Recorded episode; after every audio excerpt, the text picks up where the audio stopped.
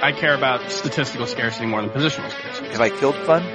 Yeah. Podcast is going off the rails already. They're, they're pop-ups, they're not infield fly balls. These guys told you look at FIP, not ERA.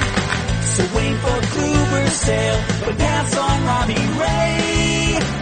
Hey, real quick, Scott's bummed about the humidor. And pick your milk for breakfast cereal, Mount Rushmore.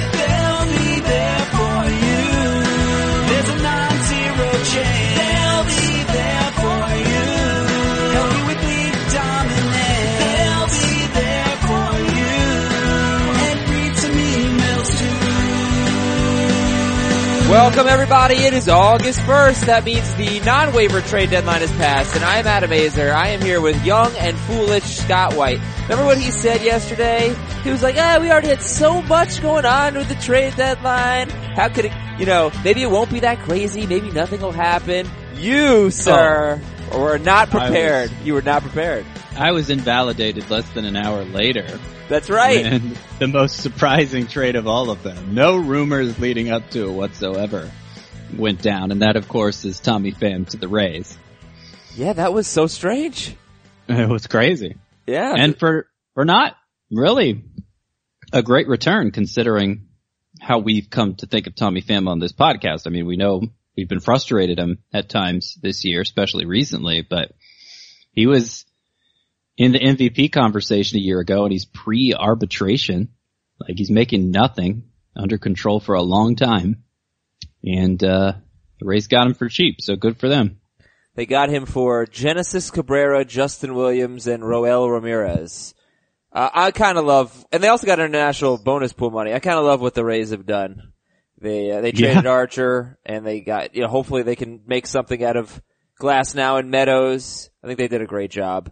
Um, but but let's talk fantasy. Who's like one or two trade winners from the deadline? Okay, so this might seem like kind of a funny take because obviously he wasn't involved in any trades yesterday, but I think Kirby Yates is the biggest winner. Fantasy owners have been so hesitant to pick him up since Brad Hand uh, was sent to the Indians right after the All-Star break. The assumption being, well, Yates is going to be traded too, but there there was no urgency to trade him. He's under control. He's cheap, and uh, and now he's not going to move. He's not going to be the kind of player who passes through waivers in August. So he's he's the Padres closer from now to the bitter end, and he's awesome. He's really good. So the fact he's still available in nearly 40% of CBS sports leagues needs to change. Okay, yeah, and honestly, I, I know this isn't trade related, but AJ Minter needs to be owned in more leagues too. Minter is uh, 52% owned. Yates is 63% owned, and Rodas Vizcaino is still a long ways away from throwing.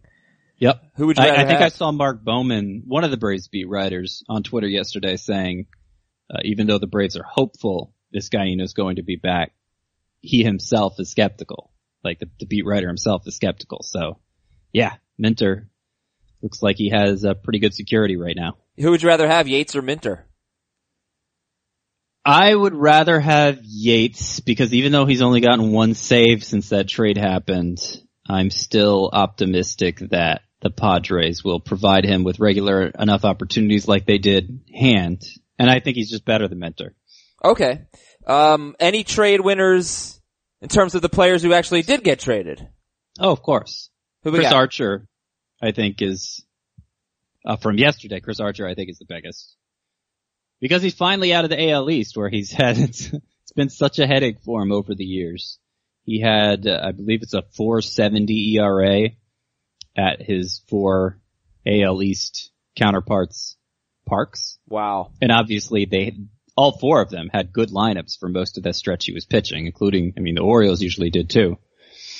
Uh, so it, it was a really tough division to navigate and now he goes to the NL Central, which has a couple pretty good hitter park itself, but the lineups, there's just no comparison to those AL East lineups. For his career, he has like a 340 ERA, I think, about that in every park that's not Toronto, Yankees, Red Sox, Orioles. Yeah. So And now he gets to face the pitcher. So yeah, Yeah, you're not picking up, you're not Yeah. picking up, uh, Archer, but that's obviously a good thing. You know, he's, he's universally owned and he's only three and five. So this should give him a better chance to get some wins as well. And he hasn't had a winning season for the Rays since I think 2014, wow. and we keep drafting him as an ace, which you know he's he's still pretty good in spite of that. But man, the Pirates, the Pirates are Pirates were dealing yesterday like they were hoping to win the wild card. So. Yeah. I, I hope they don't like win the wild card and then lose the wild card game. But yeah, they're, they're going for it for sure. So, you know, going from the American League East to the National League is typically a good thing for a pitcher, yet I wasn't really moved to pick up Kevin Gausman, who goes from the Orioles to the Braves. Uh, were you? Oh, I would be. yeah? Uh, I mean, I haven't dropped him anywhere I owned him. I've been Oh. hopeful all season and um feel like there are signs that a breakout is close. really? Yeah. Yeah. I mean, look at his final 19 starts last year. It was like a 330 ERA. I'm, I'm rounding, of course, stone off the top of my head. Last 19 starts last year was like a 330 ERA, 120 whip, and more than 10 strikeouts per nine innings. What's changed this year is the strikeouts haven't been there, which has led to other troubles. But the swinging strike rate is still really good. I want to say it's top 25 in baseball good. So the fact that he's escaping the AL East also and going to the NL East, which is mostly pitchers parks, except for Philadelphia, um, Mhm. I And- and- think I think that could be really good. and I two think- terrible lineups in there. And and the Nationals scored 25 runs yesterday, but they were 20th in scoring before that, or right around there. So it's definitely better for Gausman. But yeah, You know he's going to get really like innings. you know, you know he's going to get run support. Yeah, I I think he's pretty good. I I think that we kind of make some excuses for Kevin Gausman. I mean, I, I know you can look at the last whatever. I was excited about him going in, but I just I think I've lost that that enthusiasm. He he's been a dud. so far. 443 ERA, 104 strikeouts, 124 innings. All right, but Scott sees something, so Kevin Gausman is 64% owned, and maybe you should pick him up. Uh, any trade losers from yesterday? So, Brian Dozier, we're not exactly sure how that's going to shake out with the Dodgers, which is a shame because we've been insisting all along, hold on, he's going to be fine. I imagine he's going to play close to every day, but Dave Roberts was careful to say he's not an everyday player. And when Justin Turner comes back from the DL, which sounds like it's going to happen this weekend, somebody's going to have to sit every day.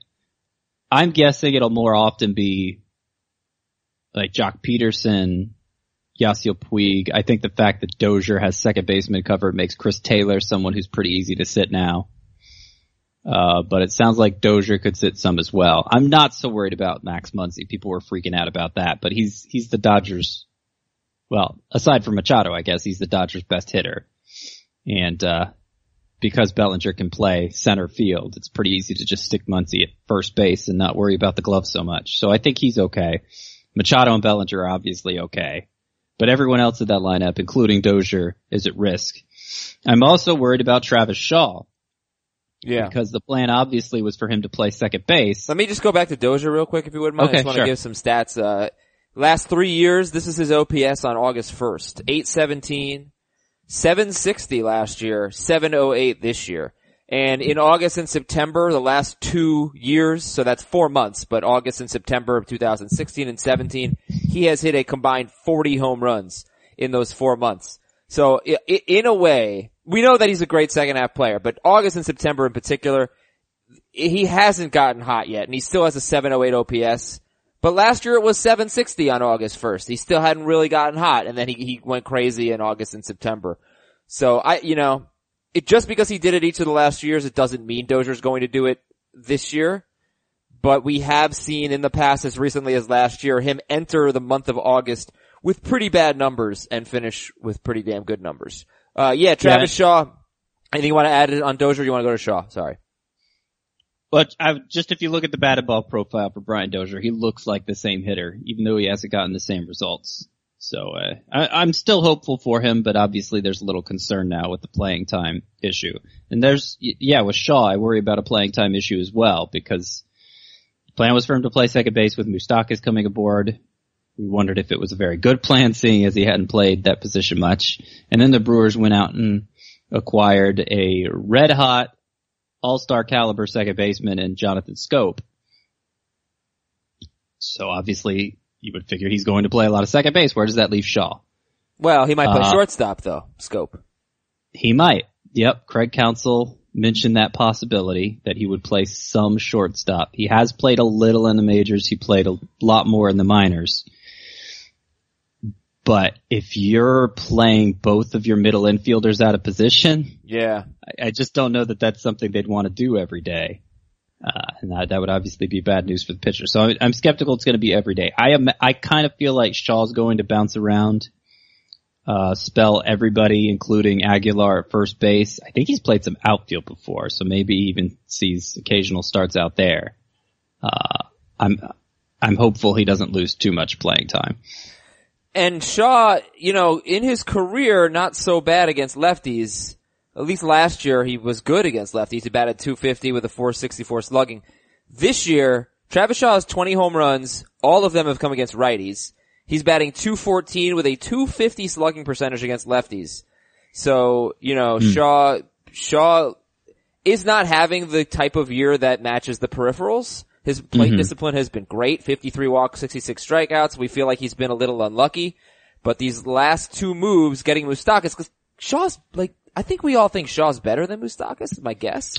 I do, yeah. Yeah, uh, but He has, he has not been this year, but I think he is. I, I think the peripherals say he is.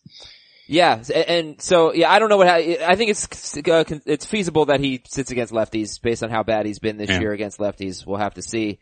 I thought the the piece going to Tampa Bay in the uh or going to Baltimore, excuse me, in, in this deal was Villar. He's on the DL, but could be back soon.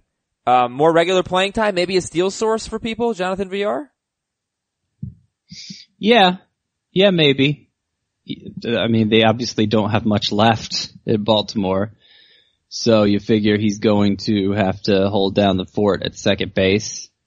Um, trying to, cause I, I feel like he was playing pretty consistently. and not so much since they got Brad Miller, I guess. Yeah, 30% owned Villar. He had 62 steals two years ago. He had 23 steals in 122 games last year. Right now he has 14 steals in 87 games. So you need, I mean, AL only certainly Villar could help you, but you need some steals. Villar might get more playing time. We're gonna go through every trade now and talk about it. Every trade from yesterday. Uh, the Tommy Pham one was crazy. um, we, we talked about Dozier. I'm going to ask you after this about the minor leaguers that are involved and who we need to know about. John Axford goes to the Dodgers. That's not fantasy relevant, but Archer goes to the Pirates. Now on the other end of it, Austin Meadows, Tyler Glasnow, and a player to be named are, are Tampa Bay Rays. Are they, is Meadows a starter now for the Rays in the outfield? He is beginning at AAA. Okay. So no, not yet, but it's, I imagine it's going to be a matter of a week or two before he's up starting for the Rays, uh, which is bad news for Mallex Smith. Carlos Gomez, if you had any shares in him, is, uh, probably done as a starter too. But, um, it's, it's good news. This is, they're, they're two other winners from the deadline, Meadows and Glasnow because there's just so much more opportunity for them with the Rays than with the Pirates. And in fact, Glasnow is actually starting today for the Rays. Now I don't know that he's stretched out to go, uh, the distance of a starter. In fact, I think Jacob Faria, remember him, is coming back from the DL and is going to piggyback. That's the plan for today's game. But I think eventually they'll each have their own rotation spot. And, uh, Glasnow, 11.6 strikeouts per nine innings out of the Pirates bullpen. A really impressive fastball, breaking ball combo. He just doesn't throw enough strikes. Yeah, uh, he, we got to see a lot before we go pick up Tyler Glasnow. And Meadows really started struggling after a, a hot start getting called up by the Pirates. So personally, I'm not picking up Meadows. I'm not in any AL only leagues. Obviously, you're picking him up in AL only, but I'm not adding Meadows in any mixed leagues, Scott. Maybe like a five outfielder league. I might, I might do that. But if, like if he was if he wasn't going to AAA, I'd definitely do that in a five outfielder league. Just you know, obviously not exactly sure when he's going to be contributing. But I think this, I mean, this could be the change Tyler Glasnow needs. I, he's only 24. He was one of the top two or three prospects, pitching prospects in baseball when he was climbing the ladder. And, uh, I think there's a lot of similarities to Archer, frankly, when he was coming up. He had control issues, but great fastball, breaking ball combo. Um, and uh, I mean, he was he was 24, the same age as Glasnow when he broke out. So I, I'm not uh, I'm not rushing to pick up Glasnow, but I'm definitely keeping an eye on him. And the Braves got Kevin Gausman and Darren O'Day. O'Day is out for the year. They gave up four minor leaguers and international slot money for Gausman, who we just talked about. The Brewers got Schoop for Villar and two minor leaguers. The Rays got Tommy Pham. All right, value up, down, to the same for Tommy Pham. Probably the same, but I think it's more good news than bad. I, I think he's somebody who could really benefit from a change of scenery because if you remember back in April, there was that, uh, Sports Illustrated article feature really. Um, it was just kind of, uh, introduced us to Tommy Pham and how, uh, how colorful of a character he is. But it, in it, there was there was some frustration expressed towards Cardinals management, for, both for keeping him in the minors so long, and um, they wanted to work out a team friendly deal, and Pham wasn't having it. So it it just seemed like maybe there was stuff happening behind the scenes there. Uh, I mean, the fact that the Cardinals traded him at what seems like a discount, I think, would back that up. Uh, plus, like I said on yesterday's show, he has made reference to a mechanical issue he's having. He sees in video, but can't seem to fix in games. And I think just getting him, getting new eyes on him, um, new input from new coaching staff seems like it could help with that. So I, I think I, I'm still hopeful Pham has a really strong finish here. I'm sure he's going to play every day. And So uh, their their outfield is going to be Pham, Kiermaier, Meadows pretty soon. pretty soon, yeah. Yeah. And I, I'll say this, uh, they traded Wilson Ramos. Underrated winners are AL East pitchers. Boston, Baltimore is terrible now. I mean, they've been terrible, but they have no Machado, no Schoop. It's ridiculous. Wilson Ramos has been, well, Bauers has been really good, but Wilson Ramos has been great for Tampa Bay. He's gone. So, uh, a little bit helpful. I mean, getting Tommy Pham could be very good, but he hasn't really shown it yet. Uh, oh, he hasn't shown it recently, in the last few months.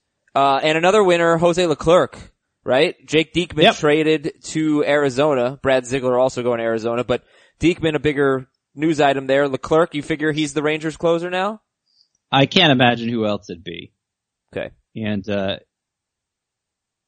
before the Diekman trade, Jon Daniels seemed to indicate that Leclerc was the flip favorite anyway. So, yeah, I think it's going to be Leclerc. I'd pick up Yates over him, but Leclerc is pretty exciting in his own right. Seattle acquired Cameron Maybin. What's up with that? yeah, they just kind of probably felt a little left out. They hadn't made a trade in like 24 hours.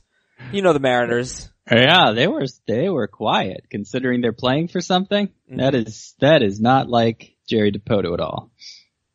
Uh, so Maybin, is he a regular player for them? No, Okay. no, he's he's just legs off the bench. Alrighty. And Wilson Ramos going to Philadelphia. You gotta like that park shift for him. He's still on the DL. He should be back in mid to late August. And Cleveland acquired Leonys Martin, which I'm guessing is not all that fantasy relevant. No, Okay.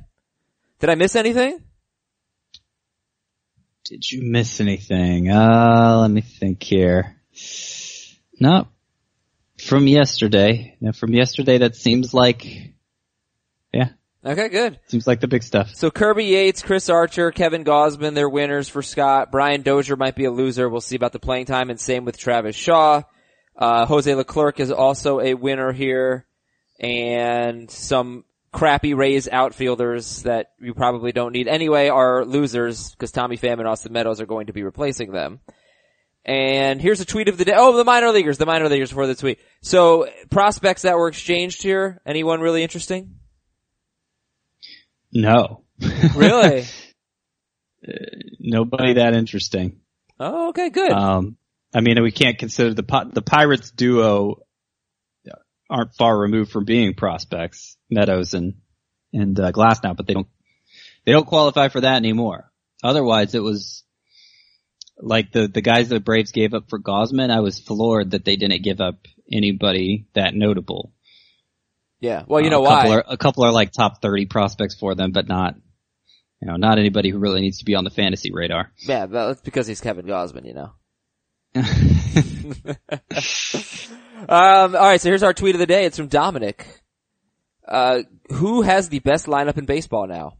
Sox, Dodgers, Brewers. I'd still take the Red Sox since the top three in their order are top ten in points, but a friend of mine says the Dodgers. Thoughts? No, I'd go with the Red Sox. Uh, the Dodgers are in the discussion. That's fair. But I'd go with the Red Sox. I mean, just their outfield.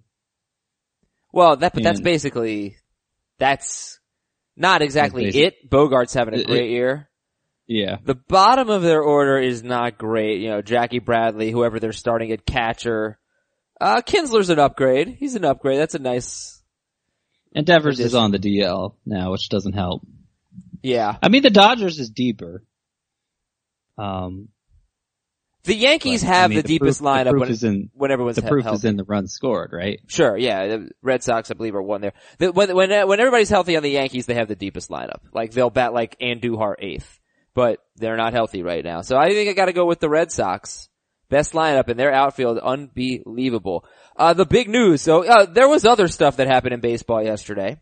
Chris Sale is on the DL with shoulder inflammation. They're hoping he will miss only one start. What do you think?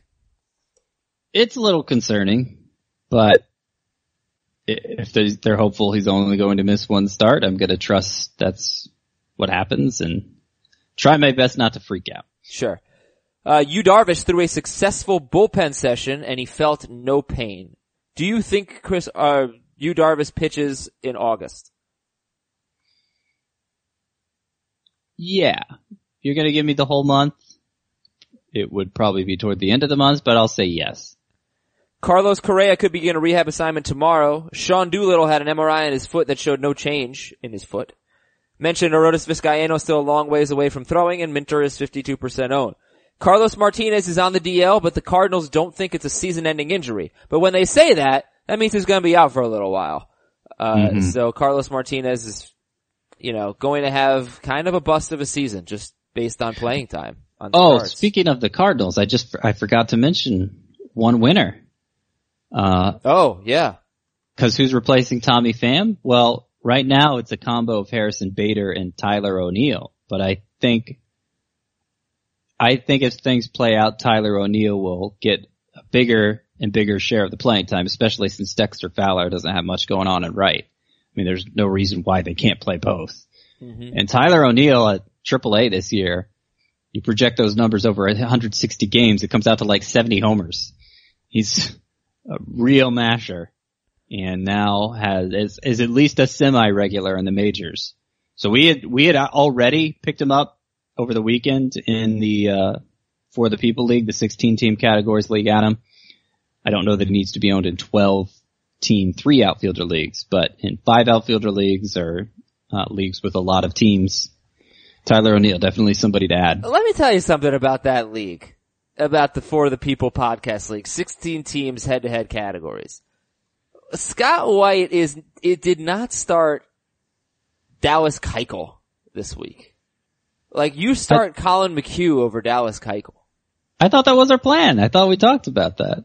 Well, We're- we started some starters, yeah. but not Keuchel. We we are facing the best team in the league, and his pitching staff is stacked. So I was saying, forget wins and strikeouts. you We're going to try and win ERA and WHIP. Danny Duffy over Dallas Keuchel, a two-start Duffy. Hey, it might pay off. Might pay off. Um, so yeah, I, I don't really like this format anymore. It just feels like doctoring the system. How do we win categories rather than how do we roster the best fantasy baseball players? It's kind of, oh, we sat Dallas Keuchel, Zack Godley, and Alex Wood this week. That is hilarious. Obviously, I wish we started Godley Yeah. over Duffy, but That's okay. I don't blame didn't. you. Um, no, it's just, uh, this, this format is, is kind of, kind of frustrating to me, but we, we figured Oh, it out. We- you know, we, we figured out like forget starting pitching. We're gonna like try to get, we made that trade for Mike Trout, gave up Corey Kluber Yep. and something I else. mean, Mike Trout is our offense. We went nine and one last. I week. know. I, don't think we're going to beat the best team in the league this week, but we are we are climbing in the standings. We are we are going to finish over 500. yeah, let's do it. We calling only my took, calling our shot. took a little too long for us to figure out that strategy. Uh, Ken Yeah. Giles expected to join the Blue Jays tomorrow. Justin Turner expected back this weekend, as Scott mentioned earlier. And George Springer is day to day with shoulder soreness. I made an ad drop yesterday. I'm wondering if I'm going to regret it. It's a roto league, and I dropped Kyle Tucker for Eloy Jimenez. And I'm hoping Jimenez is up soon. Tucker, he's been really bad. I, I know there's a history of great Astros prospects starting out really bad and being amazing down the stretch, but I think what I was really regretting was, oh, Springer just got hurt. Now Tucker's going to play because Tucker was on the bench yesterday. He came in for Springer. Uh, who would you rather have, Eloy or or Tucker? And it's, again, Springer's day to day. I'd rather have I'd rather have Tucker. I mean, it's not like he's striking out a lot. His BABIP is really low. It seems like it seems like there's bad luck to this start. Kind of like, you know, we've we've cited the Bregman example before. Yeah, it, it seemed like the underlying numbers suggested he shouldn't be doing so poorly when he first got called up. I don't know how many people even remember that. Yeah. Bregman's so good now, but it was a thing that happened. Um, but if it's for a bench spot, like, I, I think, I'm pretty confident Jimenez is going to be up soon and he's, there's a good chance he's even better than Tucker. Yeah, and Tucker, I mean, I feel like he sits a lot. He's, he started one of the last six games for them. That's- uh, that is a lot. I didn't notice that. Yeah, two of the last I- eight. I do suspect if he gets going, that would change. Yeah, yeah, and maybe this could be a little break for him, get him back in the lineup. I'm gonna regret dropping him, aren't I? So, anyway, uh, I was at the dinner last night. For, uh, The big, dinner? Big night, big night for us. First night out with the kid. First time in like a public place. We, we sat outside, don't worry, but two weeks old today, so that was fun. But we went out to dinner and, uh, somebody, we, somebody asked us, you know, do we go to the same restaurant? Like, do we go to this restaurant a lot? I said, yeah, you know, we kind of fall in the habit. We go to the same restaurant all the time. I said, but we like to cook. And, uh, the person said, oh, do you use one of those, one of those services? Like, you're damn right we do. We use Blue Apron and we love Blue Apron. Blue Apron delivers farm fresh ingredients and step by step recipes to your door. Even someone like me can cook with Blue Apron. I'm actually getting pretty good at cooking thanks to Blue Apron. If you want some free food, everybody wants free food. Go to blueapron.com slash fantasy baseball blueapron.com slash fantasy baseball and get your first three meals free. So, you get quick and easy recipe options. You can choose from a whole bunch of things every week. You pick three a week. Uh, perfectly portioned ingredients delivered right to your door. You don't have to go to the grocery store. You don't waste any food. They give you exactly what you need. The dinners are quick to make. They're so good. And I think my favorite thing about them is that you're getting so much variety and, and meals that you would ordinarily never eat. Uh, yeah, they, you get a cheeseburger, but you get a cheeseburger with spicy slaw and pickles and, and cucumbers. You get seared chicken and tangy barbecue sauce. You're making pizza. You're making calzones, pasta, vegetarian options, um, just Asian, uh, Middle Eastern type of food. I'm just going off the top of my head the things that we've had recently and I absolutely love it. So, you want to get this, uh, amazing deal, get three meals for free. Go to blueapron.com slash fantasy baseball blueapron.com slash fantasy baseball to get your first three meals free. Blue Apron, a better way to cook. Alright, Tuesday standouts. Scott, I'm gonna go with Daniel Murphy. Daniel Murphy went three for four with two home runs. They, they scored 25 runs. It was insane. Um, I turned on the game and it was 19 to nothing. And, uh, Steven Matz was long gone. But Yeah. it's now 16 good games in a row, batting over 400 for Daniel Murphy. A very high BABIP, and only three home runs in those 16 games, two of them yesterday. He has And one. neither was off Jose Reyes, so that's That's that's very good. because Reyes gave up like five runs in the inning he pitched, understandably. I didn't actually see who he homered off, Daniel Murphy, but I know coming into the game he had one extra base hit in 25 at bats against lefties, but I'm assuming he homered off Steven Matz. He did not. Oh, he didn't. He homered off the same reliever twice. It was a reliever whose name I didn't recognize. Well, it doesn't matter. What, what do you think about Daniel Murphy right now? Because it was looking pretty pretty grim for a while. Yeah, but the strikeouts have been as low as you'd expect. The line drive rate is uber high, actually. Yeah, I, I, I don't, I, I was a little concerned, obviously, because coming back from a knee injury, you just don't know how that's going to affect a guy, especially one on the wrong side at 30. But I'm also not terribly surprised he seems to be picking it up now. But do you think Daniel Murphy's going to be vintage Daniel Murphy rest of season? I don't see how. I think he will be eventually. Oh, And really? this is the strongest indication we've seen so far.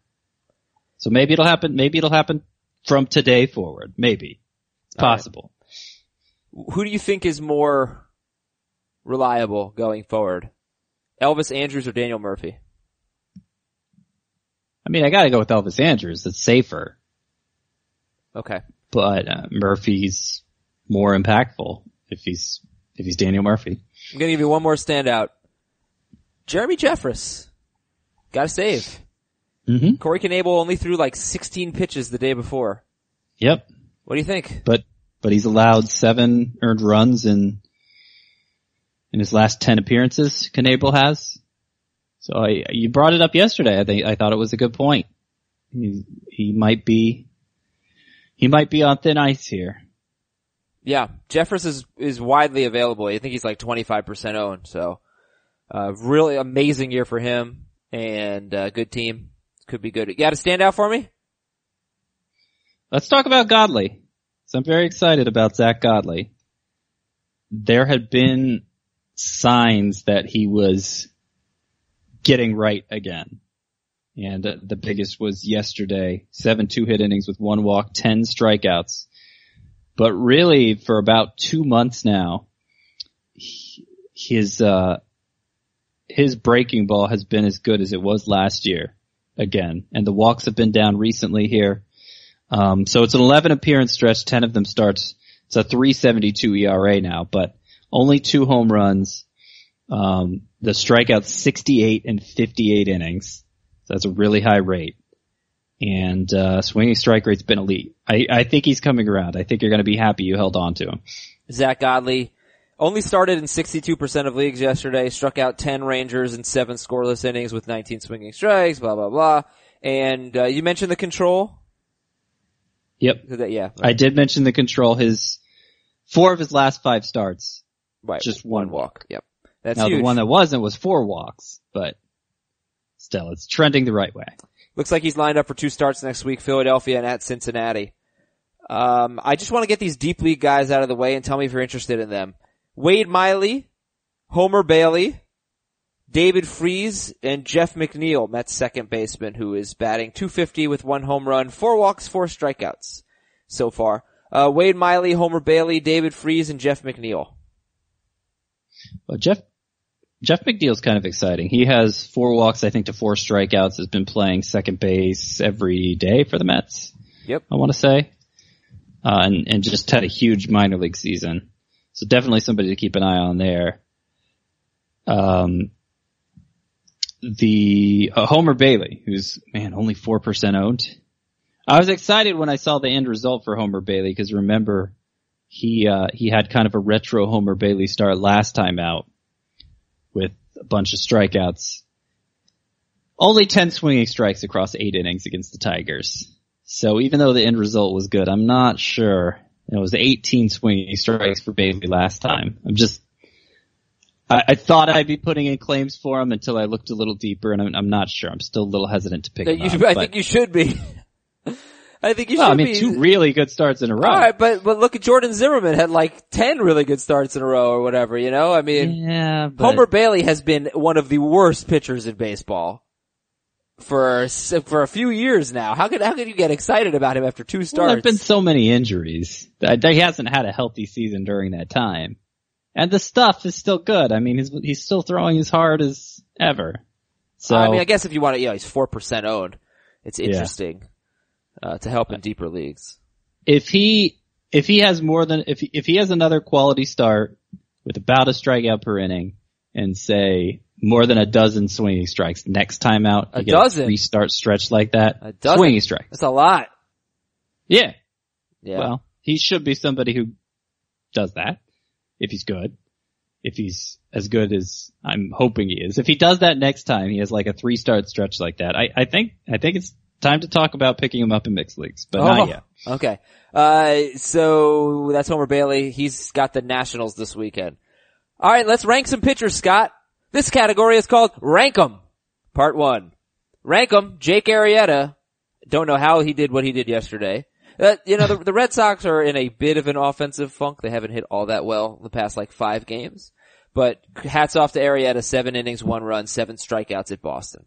Tyler Skaggs, ugh, ten runs in three and a third. He had allowed a total of eight earned runs over his previous eight starts. Uh, Jon Lester, he's been struggling lately. He's, uh, in, in the five starts before yesterday's dud, he had a 693 ERA and no quality starts. He does get San Diego this weekend. And Masahiro Tanaka has been better lately, but he will be at Boston this weekend. Rank 'em, Jake Arrieta, Tyler Skaggs, Jon Lester, Masahiro Tanaka. I will go, I'm still gonna go Skaggs one. Gonna chalk this one up as just a blip. He had been so reliable and in ways that, um, indicate he was genuinely a high end pitcher. Like good swinging strike rate, not a lot of walks, etc. So I'm gonna still go him number one. Tanaka two, just because we know how unreliable he is, and then Arrieta three, Lester four. Arrieta ahead of Lester, huh? Yeah, yeah. I mean, he's just he's just been more reliable, and if if nothing else, he gets a lot of ground balls. He did it yesterday, which is another reason to wonder why it know, happened. He actually gave up a ton of fly balls to the Red Sox, but it didn't hurt him. Yeah. They actually, see, they have, uh, very similar ERAs. 332 for Arrieta, 322 for Lester. 38 walks, 49 walks, 87 Ks, 99 Ks, similar innings, they're having pretty similar seasons. Um, I don't know Lester's whip, but Arrieta's is 1.24, which is not very good. So Scott's going Skaggs 1, Tanaka 2, Arietta 3, Lester 4. Alright, Scott, rank them, part 2. Zack Godley, Jon Gray, Jack Flaherty, Walker Buehler. Zack Godley, Jon Gray, Jack Flaherty, Walker Buehler. Uh, I'll talk about Gray in a second. You go ahead and rank them. Man, that's tough. I'll go Flaherty. What? Yeah, Flaherty, Gray, Godley, Buehler. Do you worry that uh, Flaherty, Gray, Godley, Buehler? Do you worry that Flaherty, Flaherty's wearing down a little bit? Maybe he's uh he's five straight starts of five and a third or fewer for him. Yeah. I don't know that that's the issue. I think it's more, you know, they haven't been great starts, so it, you wouldn't expect them to pitch, to keep pitching. But it's, it's fluky, it seems like to me, because the strikeouts have been great. He's not a fly ball pitcher, and yet he's given up a surprising number of home runs. I think he's kind of had bad home run luck. Um, but I never have I never have any fear of starting him. I feel like even his bad starts aren't, aren't terrible, and I think there's there's the upside for him to have great starts. But you know what? If you want to put Gray Godley ahead of him, it they're it's a really close group. Okay, so you went Flaherty, Gray, Godley, Buehler. I did yeah, mention I think Buehler's definitely going to be last for me, just because it's unclear right. how long he's going to have uh, a starting spot. Yep, that's why I said maybe he's a sell high candidate, and this was a great start against the Brewers. I'm very excited about his future, but uh, his his present they have so many pitchers and Stripling's on the DL, but he'll be back soon. He's got a foot injury. Uh, Ryu is making his way back. You know, you know how it is with the Dodgers. They got so many guys. Um, also the next two starts for Buehler are Houston at home, which might not be that bad. They, they won't have Altuve. Uh, I don't know about Springer. And at Colorado next week, I don't think we're gonna start him there. So if Flaherty's number one there, is he ahead of Skaggs or Tanaka from the previous No. group? No? Is he ahead of Lester and Arrieta? Yes. Okay.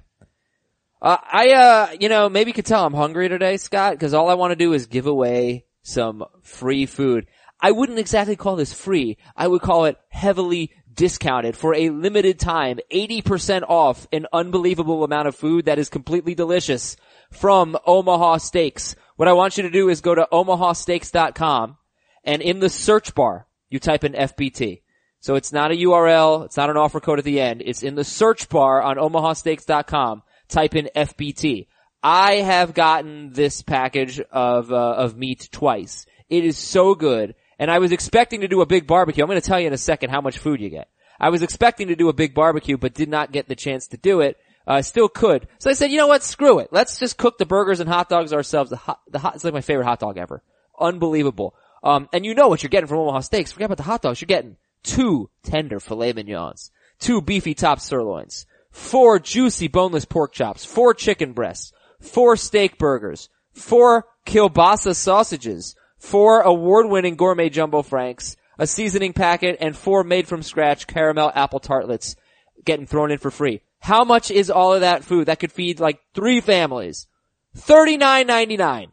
A limited time offer, 80% off. Go to omahasteaks.com, type in FBT in the search bar. It's summertime, man. Go out there and grill it out with amazing cuts of beef, bison, uh, seafood if you want it. omahasteaks.com. Type FBT in the search bar. $39.99, 80% off. Make it happen. It's so good. All right. Mouth is watering. And as I told you earlier, I had a Danish this morning. I haven't had a Danish in like a decade. Yeah, you made me want a Danish. It was really good. Thanks for not sharing. Blueberry. Blueberry filling. Um, news and notes. Every pitcher in New York has hand, food, hand, foot, and mouth disease. Jay Happ now has it. He he may not miss a start, but that's That's three baseball people. really counting weird. me. Who've had hand, foot, You- and mouth disease just since the All-Star break. Yeah, I had it right after the All-Star break. No kidding. Yeah. It's Ha- crazy. Was it? I didn't it even know I could get it. My kids both had it, but I didn't think I could get it. So, Was it really bad? uh, it was bad for the first 36 hours. I was, I was, uh, in bed, not wanting to move. Uh, but then once, and it wasn't, I wasn't even, I didn't even realize that's what I had. It was only after that, once I felt better, that you get the spots on your hand and feet. Fortunately, none on my mouth. But yeah, the, it was, uh, the ones on the bottom of the feet were worse because they're sores. Like they're not, they weren't really itchy. They were just sore. And so you're stepping on them every step you take and that could get kind of painful, but it wasn't a big deal. It's fine. All right, that's very weird. Jake Lamb could be out for the season. He has a frayed rotator cuff. Lourdes Gurriel, how about this timeline? He's out two to six weeks with knee and ankle injuries. Quite a difference there. Trea Turner stole two more bases. Adam Eaton continues to sit against lefties. He had started 11 of the 12 previous games and he had been leading off and doing fine, but boy, I know Adam Eaton's not a power hitter, but here's what he's done in July. 311, 420 on base. Right away, that's great. 392 slugging. We need a little extra base pop, Adam Eaton. A little bit. Uh, Ronald Acuna's heating up. I plan on talking about him probably tomorrow. David Fletcher will be the Angels' regular second baseman. Jimmy, he played shortstop yesterday. Simmons sat. Jimmy Nelson threw a bullpen session. Is Jimmy Nelson worth stashing, Scott? I'm not going to say no. I mean, it depends who else you have. He's probably among the top 30 DL stashes to stash. It'll be so late when he gets back, but he was really good last year. Okay, that's Jimmy Nelson. Eric Lauer on the DL with a forearm strain. All right, are these players under underowned? I've got ranging from 75% to 33%. Tell me if they're under underowned. Kyle Gibson, another quality start yesterday against the Indians. He will be at Cleveland and at Detroit next week, and Kyle Gibson is 75% owned. Is Oh, underowned? radically underowned. Oh, yeah. He should be like 95% owned. Mm-hmm. Um, this is not, he's, he, you know, this one was a quality start. It was one of his worst starts recently. His six of his previous nine, he had gone seven innings or more. And he's more than a strikeout per inning. He's really good. He's having a breakout season and I think just his win-loss record has kind of covered it up. Kyle Gibson, 75% owned. Pick him up in more leagues. Dereck Rodriguez, 66% owned. Yeah, he should be more on than that. He's not a big bat misser, and that's always concerning to me. But he uh, he has had one bad start his whole time up, I think. Uh, six plus innings with two earned runs or fewer in each of his past six starts, and obviously a great home venue. He he needs to be more on the 66%. Yeah, next week he's got Houston and Pittsburgh at home. Uh, that'd be a little bit of a tough call, I'd say. But I'm leaning towards starting Dereck Rodriguez. Yeah, I think I would. How about Jake Bauers, 60% owned? He homered yesterday. Is 60, is a 60% Jake Bauers under owned? Yes. He's had, I mean, the batting average isn't great, but it feels like it should be better with the kinds of, the quality of contact he makes, a lot of line drives. And, um, now he gets some help from Tommy Pham, hopefully. Alright, Jake So- Bauers. Yep. Jake Bauers or Greg Bird? I would rather have Jake Bauers. Me Um, too. I do want to throw this out for Dereck Rodriguez. He, cause he, I was trying to state what he did well, what he does well. He, he's a pretty good control pitcher. Um, but he, he's kind of had good home run luck to this point. Part of that's the park he pitches in. He's, he'll always have pretty good home run luck, but there may be some regression coming there. I still think he's worth owning. Jake Bauers or Wil Myers? Uh, I will go, I'll go Myers. Either format. I was definitely in Roto, but I think in points also. I'd stick with Myers. Cole Calhoun is 55% owned. He went three for four with a home run, three RBIs and a walk. He has changed his batting stance and it has changed his career. I have a hard time, I have a hard time buying that because he just, you know, he hasn't really had a very fantasy relevant career, but maybe there, yeah, look, it happens. It happens. Happened for Jose Bautista, uh, JD Martinez. Well, wait a second. Daniel wait Murphy. a second. He hasn't had a fantasy relevant career. He's had, he had a three year stretch from 2014 to 2016 where he's pretty much owned everywhere. I mean, he wasn't all-star level player. He but was pretty replaceable. He's pretty replaceable. Like he, he, Cole Calhoun has never slugged higher than 462 in his career in a season. He doesn't steal bases. He probably should not have been owned everywhere, but he was for whatever reason. he- yeah, I mean, he put up points. And, and remember, 2014, 2015, um, y- y- the offensive environment was a little different in baseball then. Yeah, a little, but still, I mean, this is, I, I always felt he was overrated in the fantasy community. And, and Maybe then he became overrated. completely not rated. Yeah. And now he's back, he's 55% owned, Cole Calhoun. Is that too low? Yeah, it's too low given how hot he is right now. I don't know that it needs to be 80%. But he's, he's, he's on fire the last two months. Well, month and a half really, since he came back from the DL. 10, 18 OPS in 35 games. So, uh, definitely somebody you want in your lineup right now. Jake Bauers is also outfield eligible. Would you rather have Calhoun or Bauers? I'd rather have Bauers. Okay. Calhoun or Gregory Polanco? Polanco Yeah. may, I don't want to say it. I don't want to, you know, I don't want to jump to conclusions. Don't want to say it too s- soon. But the breakout may be, Uh, yeah. maybe, maybe happening. He was the player, uh, he was the player I loved in 2017. So it only took, only took a year and a half. So Yeah. everybody, you better watch out for Greg Bird after the All-Star break next year. That's all I gotta say. Um, how about Johan Camargo, 33% owned? The plate discipline has actually gotten worse.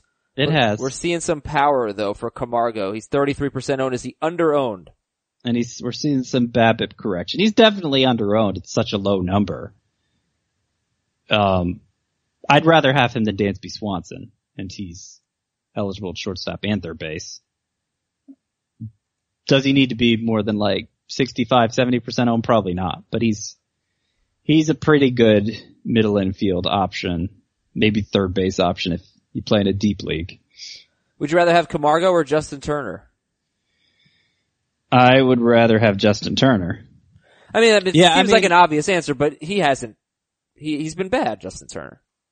Yeah, and obviously he's on the DL now, but Right. no, it's it's easily Justin Turner. Like I standard head to head lineup. There's there's no reason to pick up Johan Camargo. Okay. It's he's under owned because it's what thirty three percent, Yeah. But he shouldn't be anywhere close to universally owned. Uh, fringy starting pitchers, Tanner Roark. You liked him as a two-star pitcher and he had a great start against the Mets and he's off to a great start this week. Steven Matz, quite the opposite, seven runs in two thirds of an inning. Um, in his previous 15 starts, he had a 348 ERA.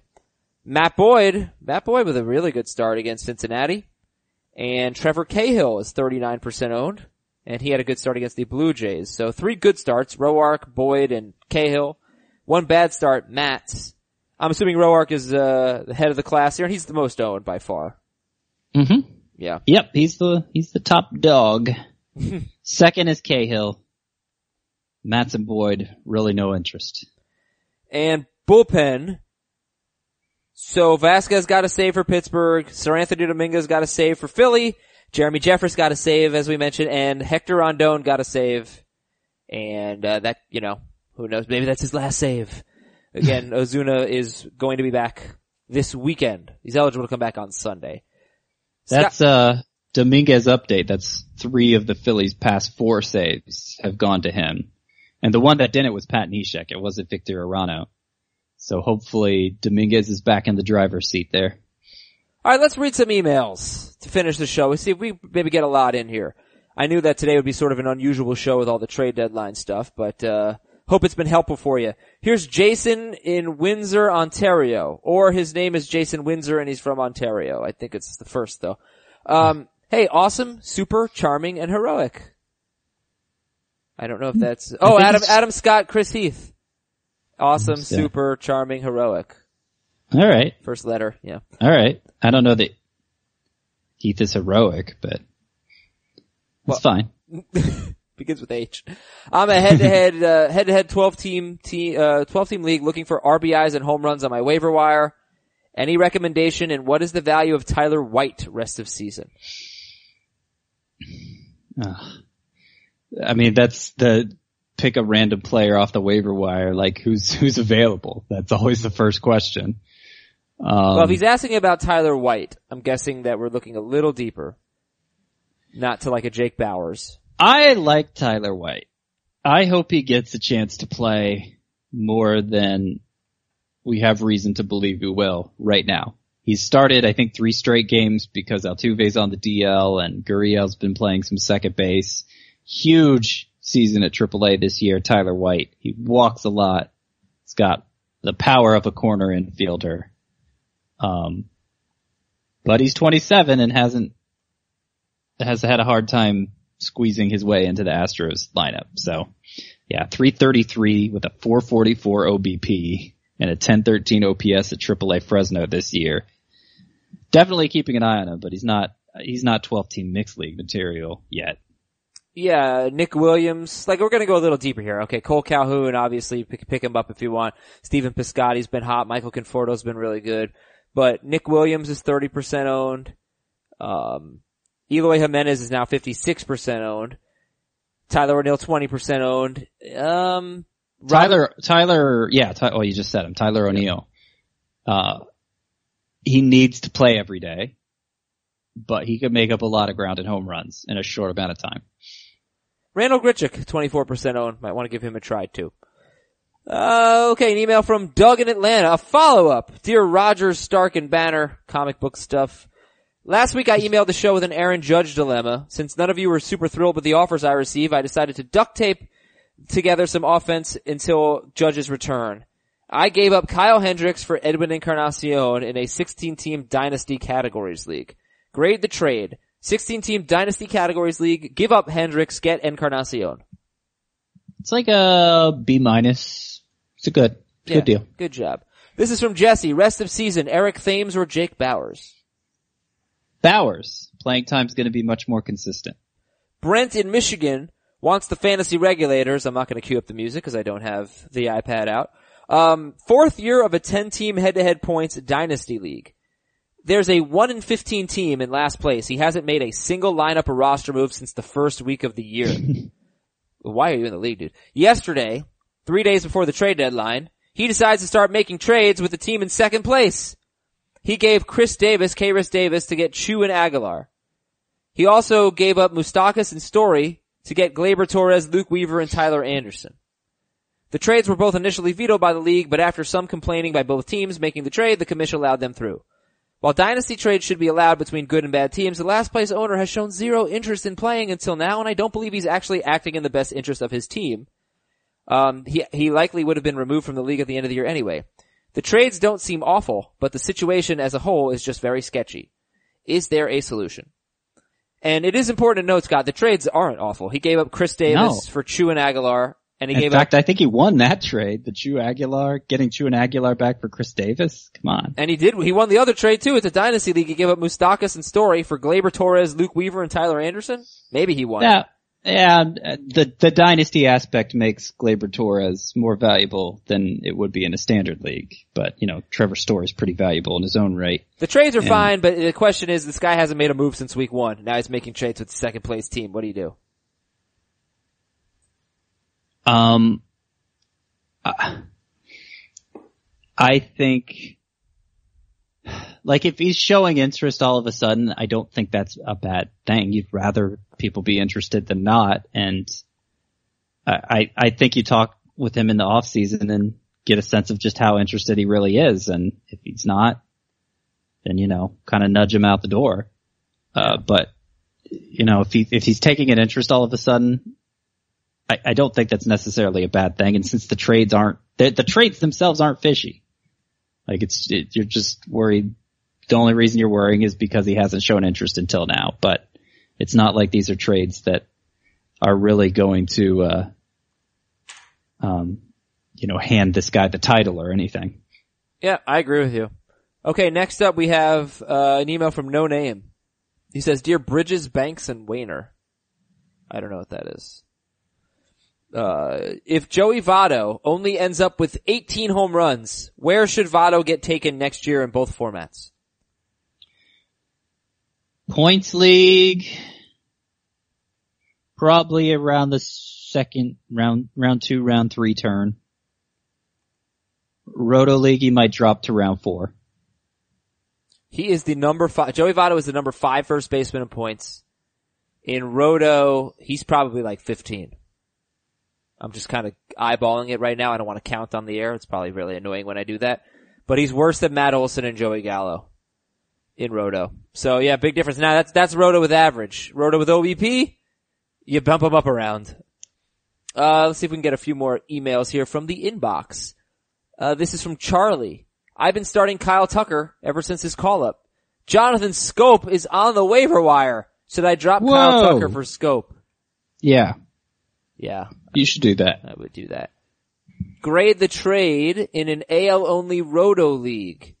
Give up Morales, Torres, and Gibson. Morales, Torres, and Gibson. It's pretty good. Mhm. Get Bird, Altuve, and Paxton. So Morales to Bird, Torres to Altuve, Gibson to Paxton. I mean, you're upgrading. Yeah, Yeah, yeah, you got So that's That's a great. that's trade. an easy call. Yeah, he's a little nervous about the Altuve injury, but and I get that, but you probably have to, yeah, have to take that chance.